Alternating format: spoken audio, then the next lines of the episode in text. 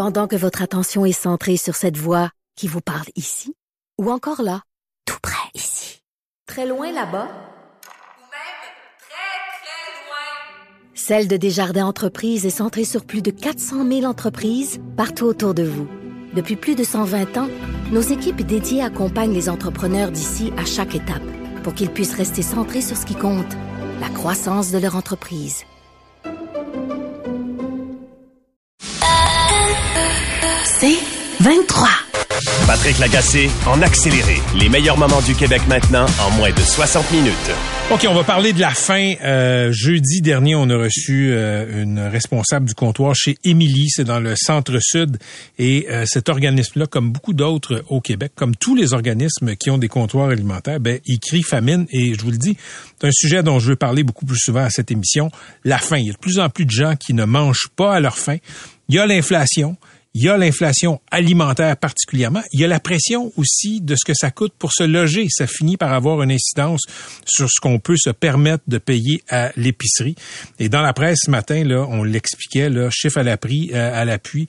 Il y a des experts qui euh, disaient qu'en 2022, le panier d'épicerie, euh, l'augmentation était de 11% et ces mêmes experts prévoient que pour le même panier d'épicerie en 2023, là, une famille va devoir payer euh, 1000 dollars de plus. Sylvain Charlebois, l'expert en alimentation de l'Université d'Alousie en Nouvelle-Écosse, avait une bonne image euh, dans le papier de Marie-Ève Fournier dans la presse aujourd'hui. Il disait 75% des gens gèrent l'inflation comme elles le peuvent, là, euh, en changeant les habitudes, oui, parfait. Mais pour 25% des gens, c'est carrément la qualité de vie qui a changé à cause de l'explosion euh, du prix du panier d'épicerie. Donc, pour une portion de nos citoyens, nos concitoyens, il n'y a vraiment pas d'accommodement possible. Les miracles à la caisse enregistreuse du Maxi, du IGA, ben pour eux, c'est fini. Des fois, c'est parce que tu as juste un chèque qui rentre, euh, de l'aide sociale ou euh, peut-être un, chèque de pension. D'autres fois, tu gagnes pas tant d'argent, puis tu as des ados. Des ados, ça mange beaucoup.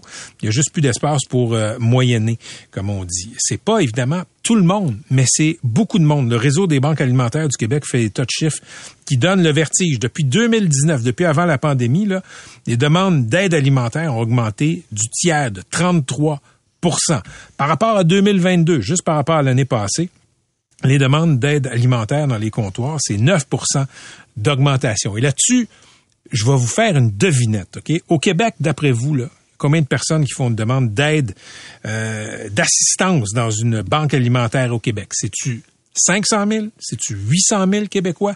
1,9 million? 2,2 millions?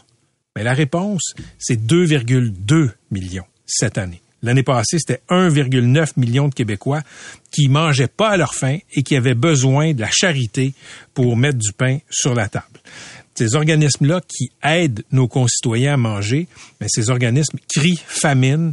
Il y a des reportages de plus en plus nombreux là-dessus, dépendent des dons individuels, des dons de fondation et de l'aide pour de l'État pour arriver.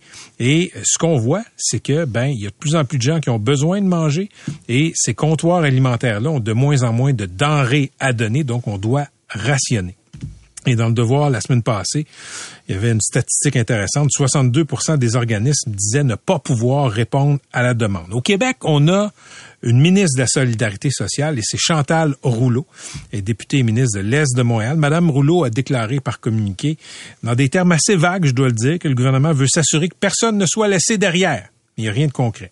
À ma connaissance, Madame Rouleau a pas fait d'entrevue sur ce sujet-là, sur la fin au Québec. On a fait une demande d'entrevue avec la ministre aujourd'hui.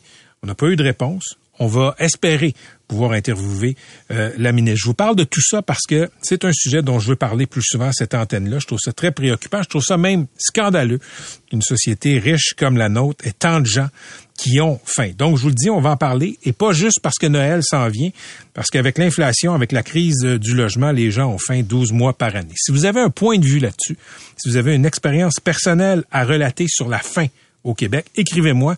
Je veux vous lire, cette fois-ci, pas dans ma messagerie, pas au 98985, à mon adresse courriel, patrick 985fm et justement, quand je vous dis qu'on va parler de la faim prochainement dans cette émission-là, j'ai deux invités euh, pour qui euh, c'est une réalité, la faim. Jean-Sébastien euh, Patrice est directeur général de la cafétéria, de la cafétéria communautaire Multicaf dans Côte-des-Neiges. Monsieur Patrice, bonjour. Bonjour Patrick. Et euh, aussi, euh, au bout du fil, Lynthia Nicolas, elle a recours au service d'aide alimentaire de Multicaf depuis environ un an. Elle est au téléphone. Madame Nicolas, bonjour. Oui, bonjour. Je vais commencer avec Jean-Sébastien Patrice, puis je vous reviens, Madame Nicolas. OK. Monsieur parfait. Patrice, parlez-moi de ce que la cafétéria communautaire Multicaf fait dans Côte-des-Neiges. Ben nous, présentement, on offre des services d'aide alimentaire à 7% de la population de Côte-des-Neiges. Ça, c'est 7000 personnes. 7000 personnes utilisent différents services d'aide alimentaire qu'on a mis en place. Depuis, euh, depuis combien de temps est-ce que Multicaf fait ça? Multicaf existe depuis 30 ans. Donc euh, nous, euh, c'est une expérience une expertise hyper intéressante. Puis c'est pas seulement une épicerie solidaire parce que on a au lieu de remettre des boîtes d'aide alimentaire, on met en place un service d'épicerie pour que les gens choisissent les aliments qu'ils veulent intégrer, qu'ils veulent utiliser. Donc les gens viennent, font une épicerie d'une valeur de 100 dollars pour 5 dollars. Donc ils peuvent Ah, venir ouais? à chaque semaine. Oui, c'est ce qu'on a mis en place avec Moisson Montréal puis avec notre financement. Mais comment vous arrivez si une épicerie de 100 dollars est payée 5 dollars? C'est, c'est comme- comment la mécanique du financement fonctionne? Ben, ce qui est intéressant, c'est qu'on a mis en place des, euh, des projets agricoles avec les collèges du quartier, avec à l'hippodrome Blue Bonnet, donc euh, et avec des producteurs périurbains. Donc la majeure partie des produits, euh, les fruits et les légumes, sont cultivés soit par des projets qu'on a mis en place euh, localement, ou soit avec les producteurs périurbains. Donc on n'est pas, euh, on souffre pas des hausses de prix par rapport à ces produits-là. Quand vous me dites, Monsieur euh, Patrice, là, que chez Multicaf, vous aidez 7000 personnes, c'est 7000 personnes par mois, par année, par semaine, comment ça se décline? 7000 personnes utilisent nos services. Ils peuvent venir une fois par semaine, ils viennent deux fois par semaine, ils peuvent venir à tous les jours à la cafétéria recevoir un repas. OK, donc il y a 7000 personnes dans Côte-des-Neiges, un des grands quartiers de Montréal, qui, d'une façon ou d'une autre, utilisent vos services. Exact. Avant la pandémie, c'était combien de personnes? 1200. Vous étiez à 1200 avant? Oui. Puis là, 7000. Oui. Comment vous expliquez ça? Il y a eu la pandémie, euh, l'inflation par la suite. La pandémie nous a fait connaître beaucoup parce qu'il y avait beaucoup de gens qui vivaient de l'insécurité alimentaire, des gens aussi qui avaient des moyens mais qui étaient isolés chez eux comme les personnes âgées. Donc euh, beaucoup de personnes qui connaissaient pas nécessairement le milieu communautaire ont découvert le milieu communautaire. Malheureusement, nous on veut pas faire de publicité pour publiciser nos services. L'autre élément, c'est qu'on n'a pas suffisamment de ressources humaines parce que nous ce qu'on veut c'est que ça soit transitoire. On veut pas que les gens utilisent nos services à vie. On veut que les gens les utilisent puis on veut cibler les raisons pour lesquelles ils ont faim ce mois-ci, cette année-ci. On veut cibler les autres problèmes au-delà de l'aide alimentaire. Et ça, présentement, on a de la difficulté à le faire. Donc, les gens, au lieu d'être dans nos services pendant trois mois, quatre mois, cinq mois, ben, ils sont dans nos services plus longtemps parce qu'on réussit pas à évaluer correctement l'ensemble des gens qui utilisent nos services. OK, vous nous avez recommandé, Monsieur Patrice, Lynthia Nicolas, qui est au bout du fil. Oui. Elle a recours au service d'aide alimentaire de Multicaf. Je me tourne vers elle. Madame Nicolas, bonjour encore. Oui, allô. OK. euh, je sais que vous avez pris une pause du travail. Je vous remercie. Et euh, je vous remercie de euh, parler à nos auditeurs. Expliquez-nous d'abord comment vous en êtes venu à avoir recours au service d'aide alimentaire de Multicaf? Bon, ben en fait, moi j'ai 26 ans, je suis une mère célibataire de deux enfants. Puis euh, ça fait trois ans que je suis à Multicaf, dans le fond. Puis euh, mon ex, euh, il m'a dit que quand lui est arrivé au Canada enfant, il avait recours à Multicaf avec sa famille et tout ça. Fait que euh, quand on s'est séparés, c'était difficile pour moi de joindre les deux bouts. J'étais en congé de maternité, j'avais pas un, un très gros revenu. Fait qu'il m'a recommandé Multicaf. C'est juste au coin de chez nous, alors euh, j'y suis allée pour voir qu'est-ce qu'il pouvait en faire, euh, quel genre d'aide qu'il pouvait faire aussi. OK. ra- Racontez-nous une visite typique, euh, Lynthia Nicolas, que vous faites chez Multicaf là, pour de l'aide alimentaire. OK, ben euh, j'arrive, ça peut être une fois par semaine, une fois par mois, ça dépend. J'arrive là avec mon panier, euh, je peux aller à l'épicerie. Fait que je paye 5 dollars, puis j'ai le droit à comme 30 items, puis euh, c'est varié à chaque semaine. Euh, Il y a aussi les intervenants sur place qui sont super gentils, sympathiques, qui essayent d'aider. Euh, Il y a aussi le déjeuner gratuit au besoin. On a le dîner aussi à très faible coût, avec des très bonnes portions. C'est ça. Si s'il n'y avait pas Multicaf dans votre quartier, dans Côte-des-Neiges, Lynthia, qu'est-ce que ça aurait comme impact sur votre vie et celle de vos enfants? Ben honnêtement, c'est la première fois que je suis dans une situation comme ça. Euh, je sais que les prix sont en train de monter depuis le coronavirus. C'est pas vraiment facile, surtout pour. Euh, tu sais, moi, je suis comme défavorisée. J'ai grandi dans un milieu comme ça. J'ai pas beaucoup de famille. J'ai pas de soutien. Fait que Multicap, qu'est-ce qui est intéressant, c'est différent comparé à d'autres banques alimentaires qui vont juste te donner une boîte, comme vous dites. Eux, ils vont te faire le repas. Il y a des intervenants sur place. Euh, fait que c'est c'est différent qu'est-ce qu'ils font. Ça va au-delà des autres banques alimentaires normales. Fait que ça m'aide beaucoup, honnêtement, dans mon portefeuille, même si je vais manger là-bas et tout. Euh, J'en ai pour mon argent, puis j'ai le ventre rempli. Fait que ça m'aide beaucoup au quotidien. là. Et Lynthia, je, je le souligne, je le répète, vous travaillez. Puis même si vous travaillez, c'est... moi, oui, oui, oui, oui. Moi, dans le fond, j'ai fini mon congé de maternité en, en septembre. Puis là, euh, j'ai trouvé un emploi il y a pas longtemps, euh, proche de chez moi. C'est cool, mais c'est quand même le salaire minimum. J'ai commencé la semaine passée. Là. OK. Fait que dans le fond, euh, ben c'est ça. Là, ça m'aide euh, d'aller à Multicaf, mais c'est parce que les prix sont rendus en train de monter partout. Il manque des trucs sur les tablettes. Fait que c'est comme difficile de joindre les deux bouts. À l'épicerie, là, mon panier il est pas aussi rempli qu'il y a cinq ans là. Que- Quand je vais. Qu'est-ce qui vous frappe le plus quand vous allez à l'épicerie, Lynthia, en termes d'augmentation des denrées? Euh, augmentation de quoi? Des, des- de, de ce que vous voulez acheter là, comme produit alimentaire? Ben, c'est surtout la viande, les légumes. Ça dépend des saisons aussi. Puis c'est, c'est les protéines, puis les légumes, c'est des choses qui sont bonnes pour la santé. Fait que euh, c'est plus ça là, qui, qui m'inquiète. OK. Je, sais que vous êtes en pause, Lynthia. Vous pouvez rester encore avec nous un peu? Oui, un peu, oui. Parfait. OK. Jean-Sébastien, Patrick, je me retourne vers vous. Vous êtes directeur général de la cafétéria communautaire Multicaf. Euh, qui vous finance? Euh, beaucoup de fondations privées.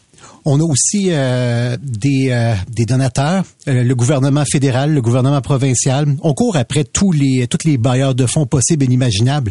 Il y a notre arrondissement, il y a aussi Centraide qui nous donne un bon coup de main. Non pas seulement Centraide avec nous comme ressources, mais il finance aussi plusieurs autres ressources qui permettent d'avoir un écosystème communautaire pour supporter les gens parce qu'on réfère beaucoup de gens vers d'autres ressources aussi.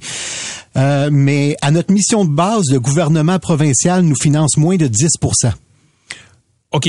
La part du gouvernement provincial, c'est 10% Donc, c'est pas un de vos gros bailleurs de fonds. Moins de 10% Et non, ce n'est pas un de nos gros bras de fonds. Combien il vous donne le gouvernement du Québec? 140 000. Est-ce que, est-ce que la part du gouvernement du Québec a augmenté depuis un an, depuis deux ans? Euh, 2,9% Donc, vos, dé- vous vous êtes passé de 1200 personnes à nourrir Ouais. à 7000, puis la part du gouvernement du Québec a augmenté de 2% Ouais.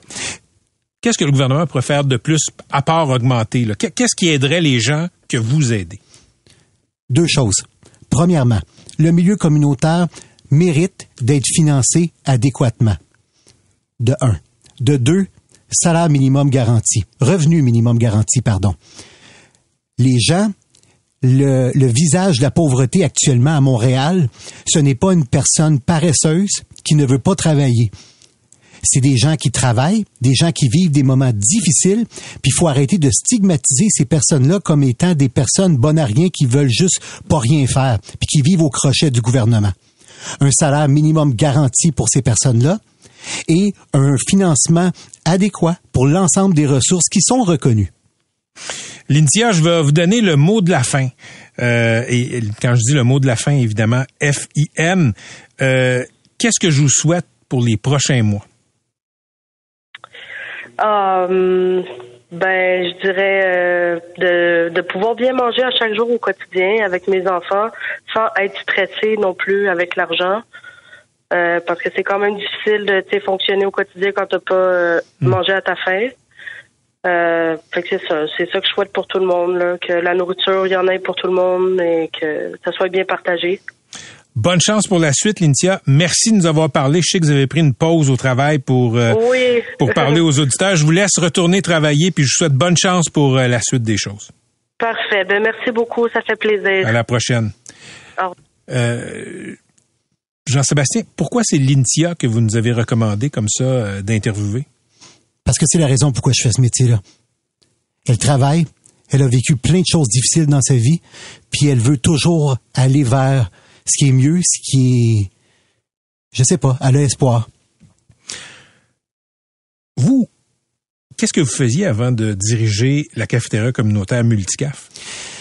Moi, j'étais en relation d'aide. Puis euh, je trouvais ça trop difficile d'être en relation d'aide avec les gens. J'arrivais avec euh, dans mon bagage, euh, j'arrivais voir mes enfants, puis euh, j'étais pas capable d'être dans le moment présent avec eux. Fait que je me suis reviré de bord, puis je suis retourné aux autres études commerciales en disant ben je veux continuer à aider, mais d'une autre façon. Vous avez fait HEC. Oui, Puis là, vous gérez un organisme communautaire. oui, Me trompes-tu en disant que vous pourriez gérer quelque chose de plus payant pour votre portefeuille? absolument. Pourquoi vous le faites pas? La même raison que j'ai dit.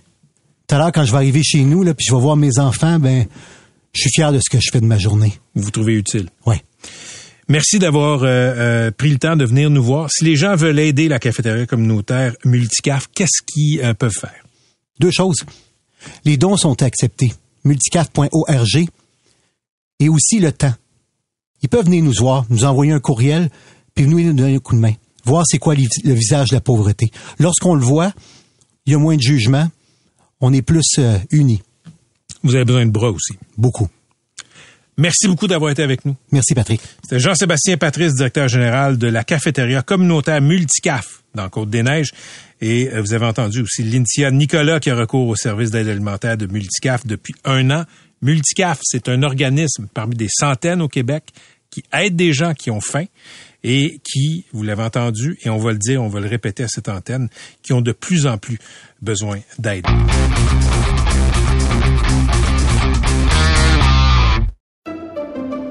Pendant que votre attention est centrée sur vos urgences du matin, vos réunions d'affaires du midi, votre retour à la maison ou votre emploi du soir, celle de Desjardins Entreprises est centrée sur plus de 400 000 entreprises à toute heure du jour. Grâce à notre connaissance des secteurs d'activité et à notre accompagnement spécialisé, nous aidons les entrepreneurs à relever chaque défi pour qu'ils puissent rester centrés sur ce qui compte, le développement de leur entreprise. Bon, commentaire euh, sur euh, euh, cette loi, la loi, le projet de loi, pardon, C-21 sur le contrôle des armes à feu. Et, je vais prendre ça par la lorgnette de ce qu'a fait Kerry Price dans les derniers jours. Écoutez, il n'y a pas de doute que euh, Kerry Price a été un grand gardien de but. Euh, Kerry Price, comme citoyen, a le droit de prendre la parole. Et euh, Kerry Price a choisi de prendre la parole pour dire à quel point il est en désaccord avec le projet de loi C-21 qui resserre les lois sur les armes à feu. Il a le droit de prendre la parole pour exprimer ses craintes sur un projet de loi du gouvernement du Canada. Il y a d'autres chasseurs qui le font aussi. Euh, Kerry Price, je le souligne, a publié une photo de lui sur Instagram à la chasse avec une arme longue et il a écrit J'aime ma famille, j'aime mon pays, j'ai mes voisins à cœur, je ne suis pas un criminel ou une menace pour la société. Ce que Justin Trudeau fait est injuste. J'appuie la coalition canadienne pour le droit des armes à feu. Si vous permettez, on va décortiquer euh, tout ça. Et je vais vous surprendre. Moi, je comprends les inquiétudes des euh, chasseurs. Le gouvernement fédéral, pour le projet de loi C-21, est arrivé avec une liste d'armes qui serait prohibée si C-21 est adopté. Et là-dedans, il y a des armes de chasse. Et euh, c'est ça l'utilité de débattre des projets de loi dans notre société. Ben, ça permet de les améliorer. Et on est dans cette phase-là présentement non seulement au Parlement, mais dans la société aussi. Donc, j'ai rien contre les inquiétudes des chasseurs, j'ai rien même contre la chasse. Je suis pas un chasseur, mais euh, je connais des gens qui chassent, ce sont pas des excités des armes à feu. Et euh, j'ai parlé là, dans les dernières heures à deux amis chasseurs et qui sont pas comme on dit à Calgary, des gun nuts, des fous des armes. Et ces gens-là se posent néanmoins des questions. Parce que le gros, gros problème au Canada, euh, quand on parle des armes à feu, ce sont les armes de chasse. C'est une question qui est légitime. Et il y a différents types d'armes, comme il y a différents types d'armes de chasse. Et je ne vais pas rentrer dans le détail, dans le- parce que euh, le document technique là, qui classifie les armes qui deviendraient interdites, euh, ce document-là fait 300 pages. Donc, vous voyez comment la question est complexe. Mais je veux juste dire ça, je comprends. Je comprends les inquiétudes de certains chasseurs. Mon bug, c'est pas que Carey Price, étoile du hockey, euh, dise publiquement ses inquiétudes comme citoyen. Mon bug, c'est que Carey Price fait une passe sur la palette à la Canadian Firearms Coalition. C'est le nom anglais de la coalition canadienne pour le droit des armes à feu. Ce groupe-là, euh, ce sont des extrémistes du port des armes. Ce sont des provocateurs aussi. Pour ces gens-là, l'idéal sont nos voisins du Sud, les Américains. L'idéal pour eux, c'est le droit de porter, d'utiliser le gun que tu veux, quand tu veux, comme tu veux. Euh, pour la Canadian Firearms Coalition, il y a toujours trop de règlements. En tout cas, ces interventions publiques depuis des années, ça va toujours dans ce sens-là. Et quand je vous dis que ce sont des extrémistes, euh, des agitateurs, des provocateurs. La coalition vend des, des, de la marchandise, ok, il vend des tasses, des sacs, des chandails à son effigie avec des slogans bien souvent pro-gun. Et récemment, il y a quelques jours, là, la vice-présidente de la Canadian Firearms Coalition, qui s'appelle Tracy Wilson, a envoyé un message sur Twitter pour dire que les membres avaient droit à un rabais de 10% en commandant de la marchandise euh, du euh, site web. 10% de rabais à condition d'entrer ce qu'on appelle un code promo dans le formulaire de commande. Le code promo en question, c'est un mot, poli. Comme dans Polytechnique comme dans le massacre de Polytechnique. Le contexte, il est très, très simple. C'est que pour les groupes pro-armes à feu au Canada, euh, les gens de Poly se souviennent, les activistes qui sont issus des familles de victimes, qui sont souvent des victimes euh, du massacre du 6 décembre, euh, ce sont des gens dont on peut se moquer. Ce sont des gens dont on peut rire. Ça fait des années que c'est euh, comme ça. Donc, Poly, c'est un peu le punch d'une joke dans la communauté des extrémistes des armes à feu au Canada. Euh, juste rappeler que Poly, euh, 14 femmes qui ont été massacrées, c'est encore le pire féminicide au Canada. Un exemple de cette haine face à Poly, ben il y a euh, l'ineffable Guy Morin, qui est le Québécois, qui est euh, probablement l'activiste le plus connu pro-gun au Québec. Rappelez-vous, Monsieur Morin, il y a quelques années, et toujours dans l'esprit de des bonnes blagues sur Poly, euh, avait décidé d'organiser une manifestation pro-gun, pas n'importe où, à la place du 6 décembre à Montréal. Un gars plein de jugement. Monsieur Morin, là, récemment, à propos de la controverse sur le code promo poli, lui, euh, il a dit que la coalition canadienne des armes à feu aurait dû donner 25 de rabais à ceux qui utilisent le code poli. Un gars bien, bien phonique, Guy Morin. Ce que je veux dire, c'est que bien souvent, les groupes qui défendent le droit de porter des armes à feu au Québec, au Canada, ne se distinguent pas par leur grand jugement, ni par leur contribution intelligente au débat public. Il y a Mme Wilson, M. Morin, qui sont des exemples splendides de ça. Kerry Price, en faisant une passe sur la palette à la Canadian Firearms Coalition, ben, c'est à une organisation qui rêve d'une législation, made in USA pour le contrôle des armes au Canada qu'il a fait euh, une passe sur la palette. Je le répète, moi j'ai rien contre la chasse. J'entends les préoccupations des chasseurs, mais ces préoccupations-là, bien souvent, pas toujours, bien souvent, sont relayées par des gens comme Guy Morin. Et, désolé, moi quand Guy Morin parle, j'écoute plus. Et il y a plein de monde qui se ferme les oreilles quand des gens comme Guy Morin et Tracy Wilson parlent ils, veulent pas écouter. C'est ça qui arrive quand des excessifs prennent la parole euh. Je pense que le gros problème de la criminalité par arme à feu au Canada, ça vient des armes qui sont importées illégalement des États-Unis et les autorités, faut le souligner, je, je l'applaudis, s'attaquent à ça par ailleurs avec beaucoup plus de vigueur ces derniers temps.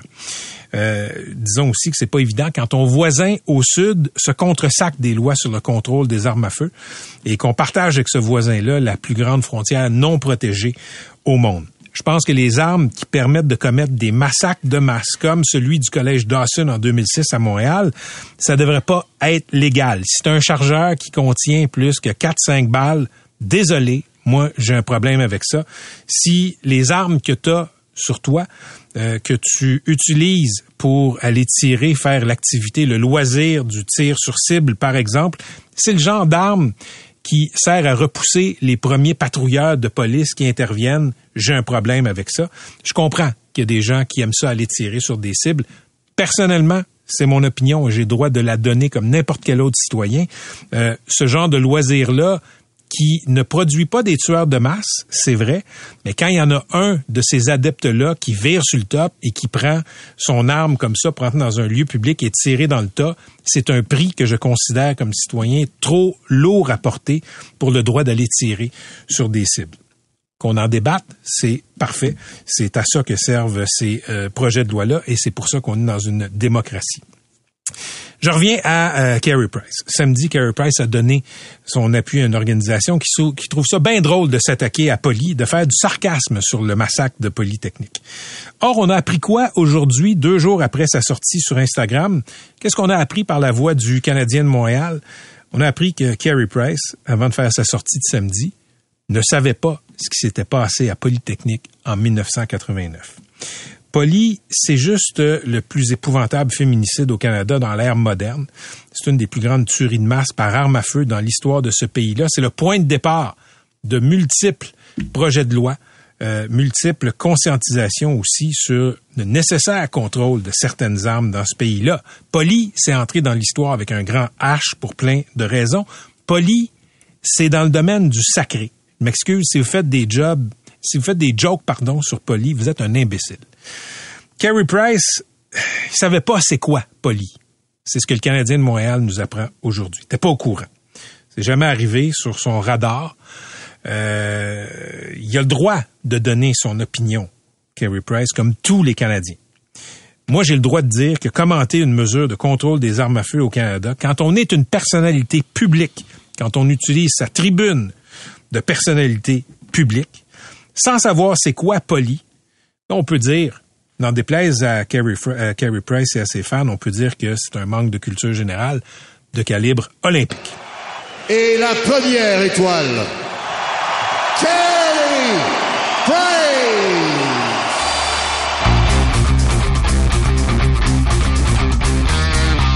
OK, très bien, on le sait, le cyberharcèlement, c'est un enjeu, c'est un problème qui est de plus en plus présent dans la société et on peut plus dire, maintenant que l'Internet fait à ce point partie de nos vies, on peut plus dire que c'est juste un problème virtuel, on le sait.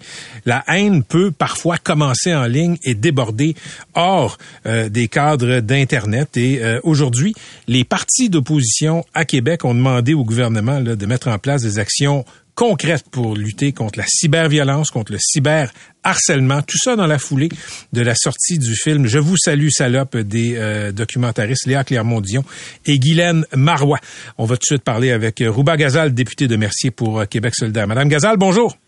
Bonjour, Monsieur Lagacé. Donc, il y a donc cette pétition signée par 24 000 personnes qui a été déposée. Écoutez, est-ce que, est-ce que l'État peut faire plus et mieux? Et si oui, comment pour contrer le cyberharcèlement?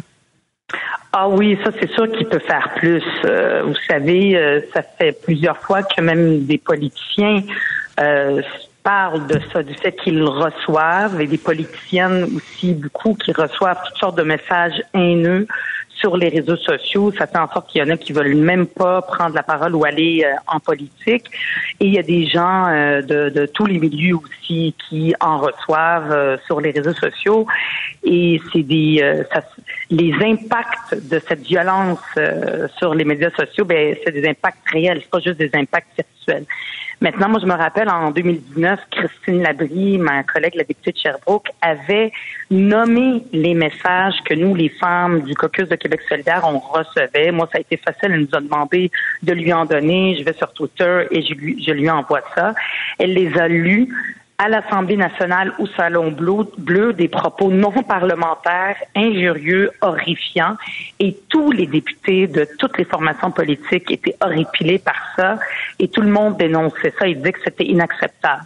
Maintenant, ça c'est en 2019, et depuis ce temps-là, ben rien ne s'est passé, même si on a beaucoup, beaucoup parlé au début de la campagne électorale de violence aussi que, que, reçoivent euh, les, les, élus, mais pas juste les élus, hein, c'est tout le monde. Ceux qui veulent, ceux et celles qui veulent prendre la parole publiquement. Maintenant, la pétition qui a été euh, euh, déposée ce matin à l'Assemblée nationale par les réalisatrices de, du film Je vous salue, salope, que j'invite tout le monde à voir. Euh, plusieurs propositions, deux en fait.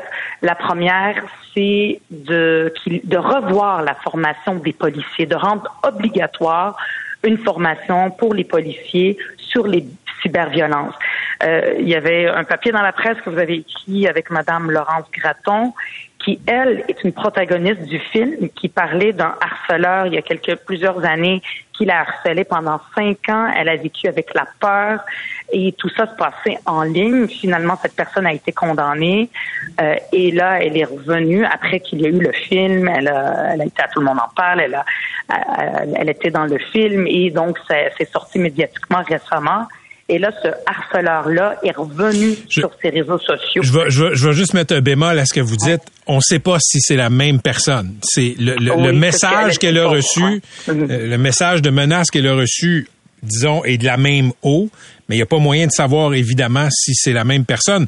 Le problème, c'est que quand elle s'est présentée à la police de Terrebonne, par deux fois, on ne l'a pas prise au sérieux. C'est exactement. Puis c'est pour ça que la, la pétition demande qu'il y ait une formation pour que les policiers, tous les policiers, soit en exercice et ceux qui sont en train d'être formés pour le devenir, reçoivent une formation. Et ça, c'est entre les mains du gouvernement. Le gouvernement peut faire quelque chose pour ça. Après ça, il, y a, il faut mettre au pas aussi les, les, les, les Facebook, euh, Twitter de ce monde. C'est pas facile. Le Québec ne peut pas le faire mais il faut faire pression sur Ottawa. Maintenant aussi, il peut y avoir euh, de la sensibilisation parce que tout le monde aujourd'hui, surtout les jeunes en plus, de plus en plus, en fait, il n'y a pas un seul jeune, je pense, qui n'est pas sur un, réseau social, TikTok, on, les connaît tous. Hmm. Ben, il faut aussi les sensibiliser à cette cyberviolence et ça, ça passe par le système de l'éducation. C'est pas dans la pétition, mais il y a plein de choses qui peuvent être faites. On peut pas juste dénoncer. Il faut aussi qu'il y ait des actions et c'était ça le message qu'on a envoyé au gouvernement, surtout à la veille euh, de, de, la commémoration de la tuerie de Polytechnique. Demain, c'est le 6 décembre. Il va y avoir des discours solennels, des événements de commémoration de violence contre euh, les femmes. Il faut dénoncer toutes les violences. Euh, la violence physique, psychologique, sexuelle, mais aussi les violences sur les sur Internet. Et ça ne fait qu'augmenter qu'augmenter. Donc, euh, c'est ce qu'on demande, c'est ce qu'on demandait ce matin. OK, je vous amène sur un autre terrain. Euh, est-ce que j'ai vu que vous allez donner le 400 dollars que l'État va vous envoyer ou vous envoyer, Madame la députée Gazal, à un organisme dans votre dans votre comté? Oui. Euh, écoutez, j'ai hier euh, soir, euh, j'ai regardé mon compte. Ça m'arrive des fois juste pour voir. Et là, je vois que j'ai un 400 dollars. Je pensais que c'était une erreur. D'où ça venait Et là, je me suis rappelé.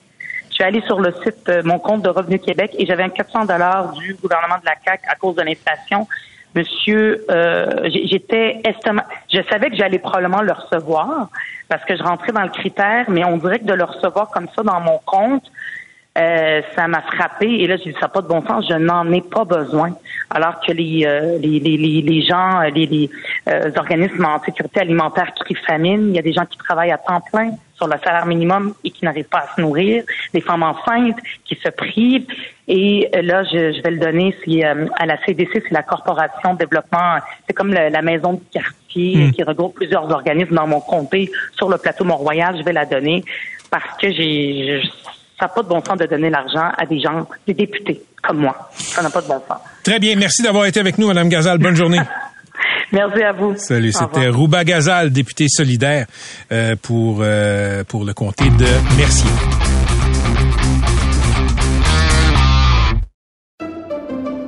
Pendant que votre attention est centrée sur cette voix qui vous parle ici, ou encore là, tout près ici, très loin là-bas, Celle de Desjardins Entreprises est centrée sur plus de 400 000 entreprises partout autour de vous. Depuis plus de 120 ans, nos équipes dédiées accompagnent les entrepreneurs d'ici à chaque étape pour qu'ils puissent rester centrés sur ce qui compte, la croissance de leur entreprise. Très heureux d'accueillir en studio Martin euh, Lafleur. Euh, en septembre 2020, euh, Guy Lafleur avait été nommé ambassadeur du CHUM pour la recherche sur le cancer. Aujourd'hui, son fils Martin prend la relève. Guy Lafleur est décédé le 22 euh, avril dernier. Son fils Martin poursuit l'œuvre de la lutte contre le cancer. Salut Martin. Bonjour. Pourquoi c'est important euh, pour vous?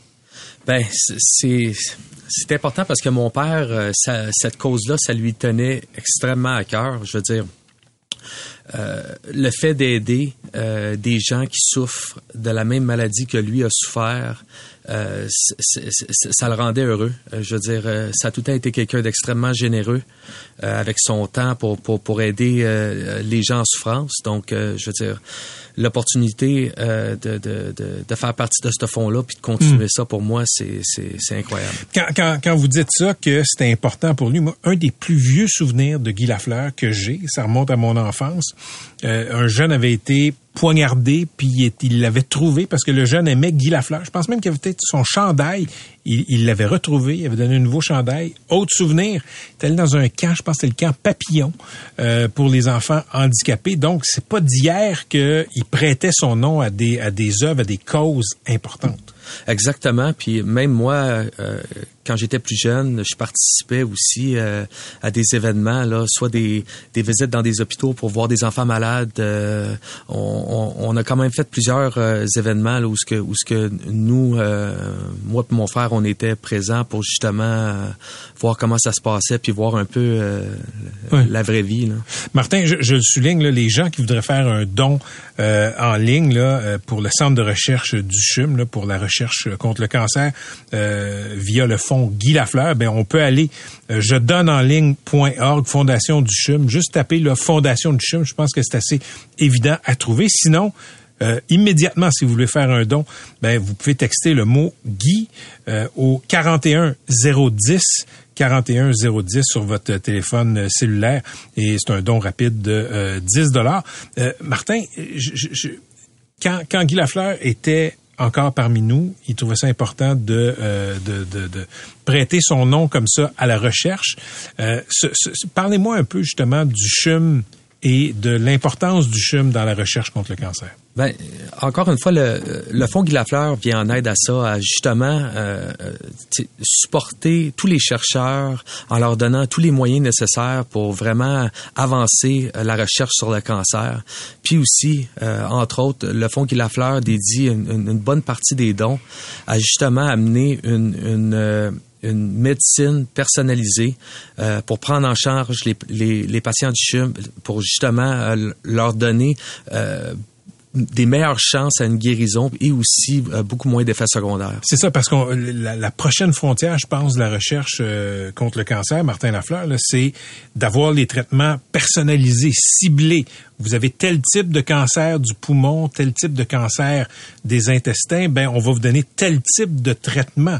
C'est c'est- la recherche au CHUM capitalise là-dessus. Là. Exactement. Puis aussi, on, on, on, sait tous qu'il y a autant de cancers que de patients, puis certains effets, euh, je veux dire, certains traitements ne fonctionneront pas nécessairement sur tous les patients atteints d'un certain cancer. Donc, c'est pour ça que la, la- la recherche est extrêmement importante. C'est ça qui, qui répond un peu euh, euh, à certaines questions des chercheurs pour voir pourquoi certains traitements fonctionnent et d'autres fonctionnent pas sur, sur les patients avec le même, euh, le même type de cancer. Donc, il y a la recherche, mais il y a aussi les traitements. Votre père a été bien pris en charge au CHUM là, quand il était malade et traité. Exactement, exactement. Il a été euh, euh, très bien pris en charge par euh, par le CHUM et puis euh, encore une fois, il a donné sa vie à son public puis il a aussi donné sa vie au CHUM pour justement faire avancer les recherches en, en essayant des traitements expérimentaux pour justement essayer de, de, de guérir de cette maladie-là. Martin Lafleur, quand, quand votre père était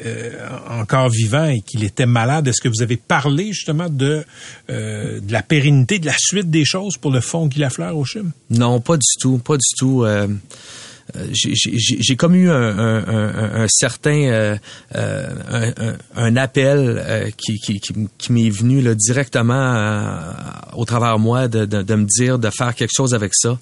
Euh, je trouvais que c'était tellement important de d'amener une continuité à ce fonds-là. Encore une fois, mon père, ça, ça lui tenait à cœur. Puis euh, en m'occupant de, de ce fonds-là qui me tient à cœur aussi énormément, ça me permet de rester proche de mon père puis de- d'aider des gens euh, pour que- qui souffrent, aider des familles aussi qui souffrent parce qu'encore une fois, euh, les, les- les- les proches euh, ont mal quand ils apprennent cette nouvelle-là.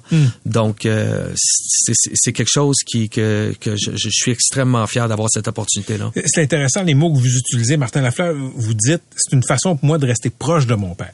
Oui, absolument. Écoute, euh, euh, chaque personne vit son deuil différemment. Puis moi, en me, en, en, en, me- donnant à, à- à- différents événements euh, à, à la cause du Fonds Guy Lafleur, ça me permet de tout le temps le garder près de moi. Puis euh, c'est des événements qui me font penser à lui. Je veux dire, il y a- pas un jour que je me lève pas que que je pense pas à lui. Donc, euh, on essaie de rendre ça le plus positif possible en justement en, en en faisant des, des événements qui, euh, qui, qui, qui, qui rendent les gens heureux. Oui. Dans, un volet plus personnel, les gens sur la messagerie nous posent la question, puis je me pose ça aussi. Comment va votre mère et comment la famille se porte après tout ça? Parce que je sais que il y a eu la tristesse, le deuil, et en plus, il fallait que vous le partagiez avec nous, l'ensemble du public. Comment ça va maintenant? Ma mère, ça, ça va bien. La famille, ça va bien. Euh, tu sais, encore une fois, pour ma mère, c'est, euh, c'est, ça reste que c'est difficile. Je veux dire, euh, euh, c'est, quasiment 50 ans de vie commune qu'ils ont eu ensemble. Euh, aussi, euh, tu sais, je veux dire, elle a tout le temps pris soin de notre famille, de moi, mon frère, mon père. Euh, on dirait qu'elle s'est un peu perdue là-dedans en, en, en jamais prenant soin d'elle-même. Donc là, il faut qu'elle réapprenne euh, à prendre soin de elle et aussi de commencer une nouvelle vie sans mon père parce que mon père, c'est comme le wagon d'en avant d'un train. Puis par la suite, nous, on, on, on suit en arrière. Donc, donc encore une fois, euh, c'est, c'est, c'est, c'est- pour elle, ça va prendre du temps, mais elle est bien entourée. Il y, a, il y a différents projets qui sont encore euh, en cours. Tu sais, je pense entre autres aux annonces qu'on a eues dernièrement pour le Cirque du Soleil, euh, pour le spectacle. Il y a un film aussi qui est en, en préparation. Est-ce que tout ça va comme l'affecter davantage, tu sais, de, de revoir une partie de sa vie ou de revoir, de- d'entendre encore parler de projets comme ça qui qu'on met de l'avant? Est-ce que est-ce que c'est difficile pour elle? Non, ça n'est pas difficile parce qu'encore une fois, euh, je veux dire, on, on, on, on a été euh, habitué à ça, hein, de, de, de, de, tout le temps partager mon père, puis euh, euh, de faire des, des, des belles œuvres comme ça, une association avec le Cirque du Soleil ou, euh, ou, de faire un film sur sur sur notre vie. Je pense que c'est quelque chose qu'on qu'on a tous hâte que que ça l'arrive. Toi, t'es comme le gardien de tout ça aussi? J'essaye, hein. Tu sais, c'est, c'est, j'essaie de. Pression. de- ouais, c'est ça. Je- j'essaie de faire du mieux que je peux pour, pour justement que tout se fasse bien, puis que, Tout le monde soit d'accord avec ce qu'on voit. puis à toutes les fois que quelqu'un euh, fait quelque chose euh, sur euh, mon père ou notre famille, que ça soit fait avec classe, puis à, à l'image de mon père. Mais Martin, euh, ju- ju- juste sur la question du film, je veux dire, si on était aux États-Unis, je pense qu'il y aurait déjà un film, plusieurs films qui auraient été faits sur Guy Lafleur parce que c'est un destin qui est incroyable. Euh, mais là, vous, vous êtes le gardien, là, on va dire ça comme ça. Comment on fait un film intéressant euh, quand on est le fils? Parce que votre, votre père a eu une vie rock'n'roll aussi. Euh, faut que le film soit intéressant, mais vous, vous êtes là puis vous scrutez ça, vous voulez pas... euh, Il y a des affaires que vous voulez garder pour vous, j'imagine. Écoute, encore une fois, euh, nous on a un- droit de regard euh, sur, sur le film, bien évidemment. Puis encore une fois, nous, on, on, on, on sait que il y a certaines choses qui vont peut-être être un petit peu plus euh, euh, risquées un peu, mais par contre, il y, a tout le temps une manière de bien dire les choses puis de bien expliquer certaines situations. Donc encore une fois, on, on va y aller étape par étape, puis on va juste s'assurer que, que que tout est euh, à l'image de mon père Ouais, et de notre ouais. famille. Puis ta vie de tous les jours, parce que c'est particulier, oui, t'es le gardien de la mémoire, mais ça fait aussi, je parlais de deuil tout à l'heure. Toi, c'est un deuil permanent, parce que tous les jours, quand tu te lèves, tu défends encore ton père. Moi, quand mon père va partir, ben, je vais avoir énormément de peine, mais je veux dire, deux ans plus tard, je, tu sais, je serai pas à la tête. Ramener Tu seras pas dans la gestion ouais. de sa mémoire. Ça Ouais. t'a quand même pas Comme Martin toujours évident. là. Ben, encore une fois, c'est c'est- c'est quelque chose que je- je- j'apprécie. Je, veux dire, d'avoir l'opportunité de de- d'avoir encore euh, des, des, des, des liens euh, avec mon père indirectement. t'étais avec- encore un peu en vie. Avec, Ben c'est ça, par toi. exa- ouais. e- exactement. C'est c'est c'est de même que je le vois. Puis euh, encore une fois, c'est- je veux dire, c'est des beaux projets. Là, tu sais, c'est Mhm. des choses qui, qui sont positives. Puis euh, on a tous besoin d'un peu de positif euh, ces jours-là. C'est vrai. Oui, c'est bien dit. c'est vrai. Martin, les gens qui veulent donner pour la recherche euh, via le fonds Guy Lafleur, ben on va sur le site de la Fondation du CHUM et là, c'est assez évident là, la démarche pour donner. Sinon, si on veut faire un don rapide immédiatement en nous écoutant, ben, on peut texter le mot Guy au 41 010. C'est bien ça? Exactement. Puis je spécifie aussi qu'on peut aller directement. Il y a un site qui s'appelle fond avec un s guilafleur.com. Puis directement avec ce lien-là, on est en mesure là, de de- d'aller faire un don. C'est dit. Merci beaucoup d'être venu nous voir en studio. Merci. C'était. Martin Lafleur. Patrick Lagacé en accéléré. C'est 23. Pendant que votre attention est centrée sur cette voix qui vous parle ici, ou encore là, tout près ici, très loin là-bas, Ou même très, très loin. Celle de Desjardins Entreprises est centrée sur plus de 400 000 entreprises partout autour de vous. Depuis plus de 120 ans, nos équipes dédiées accompagnent les entrepreneurs d'ici à chaque étape pour qu'ils puissent rester centrés sur ce qui compte, la croissance de leur entreprise.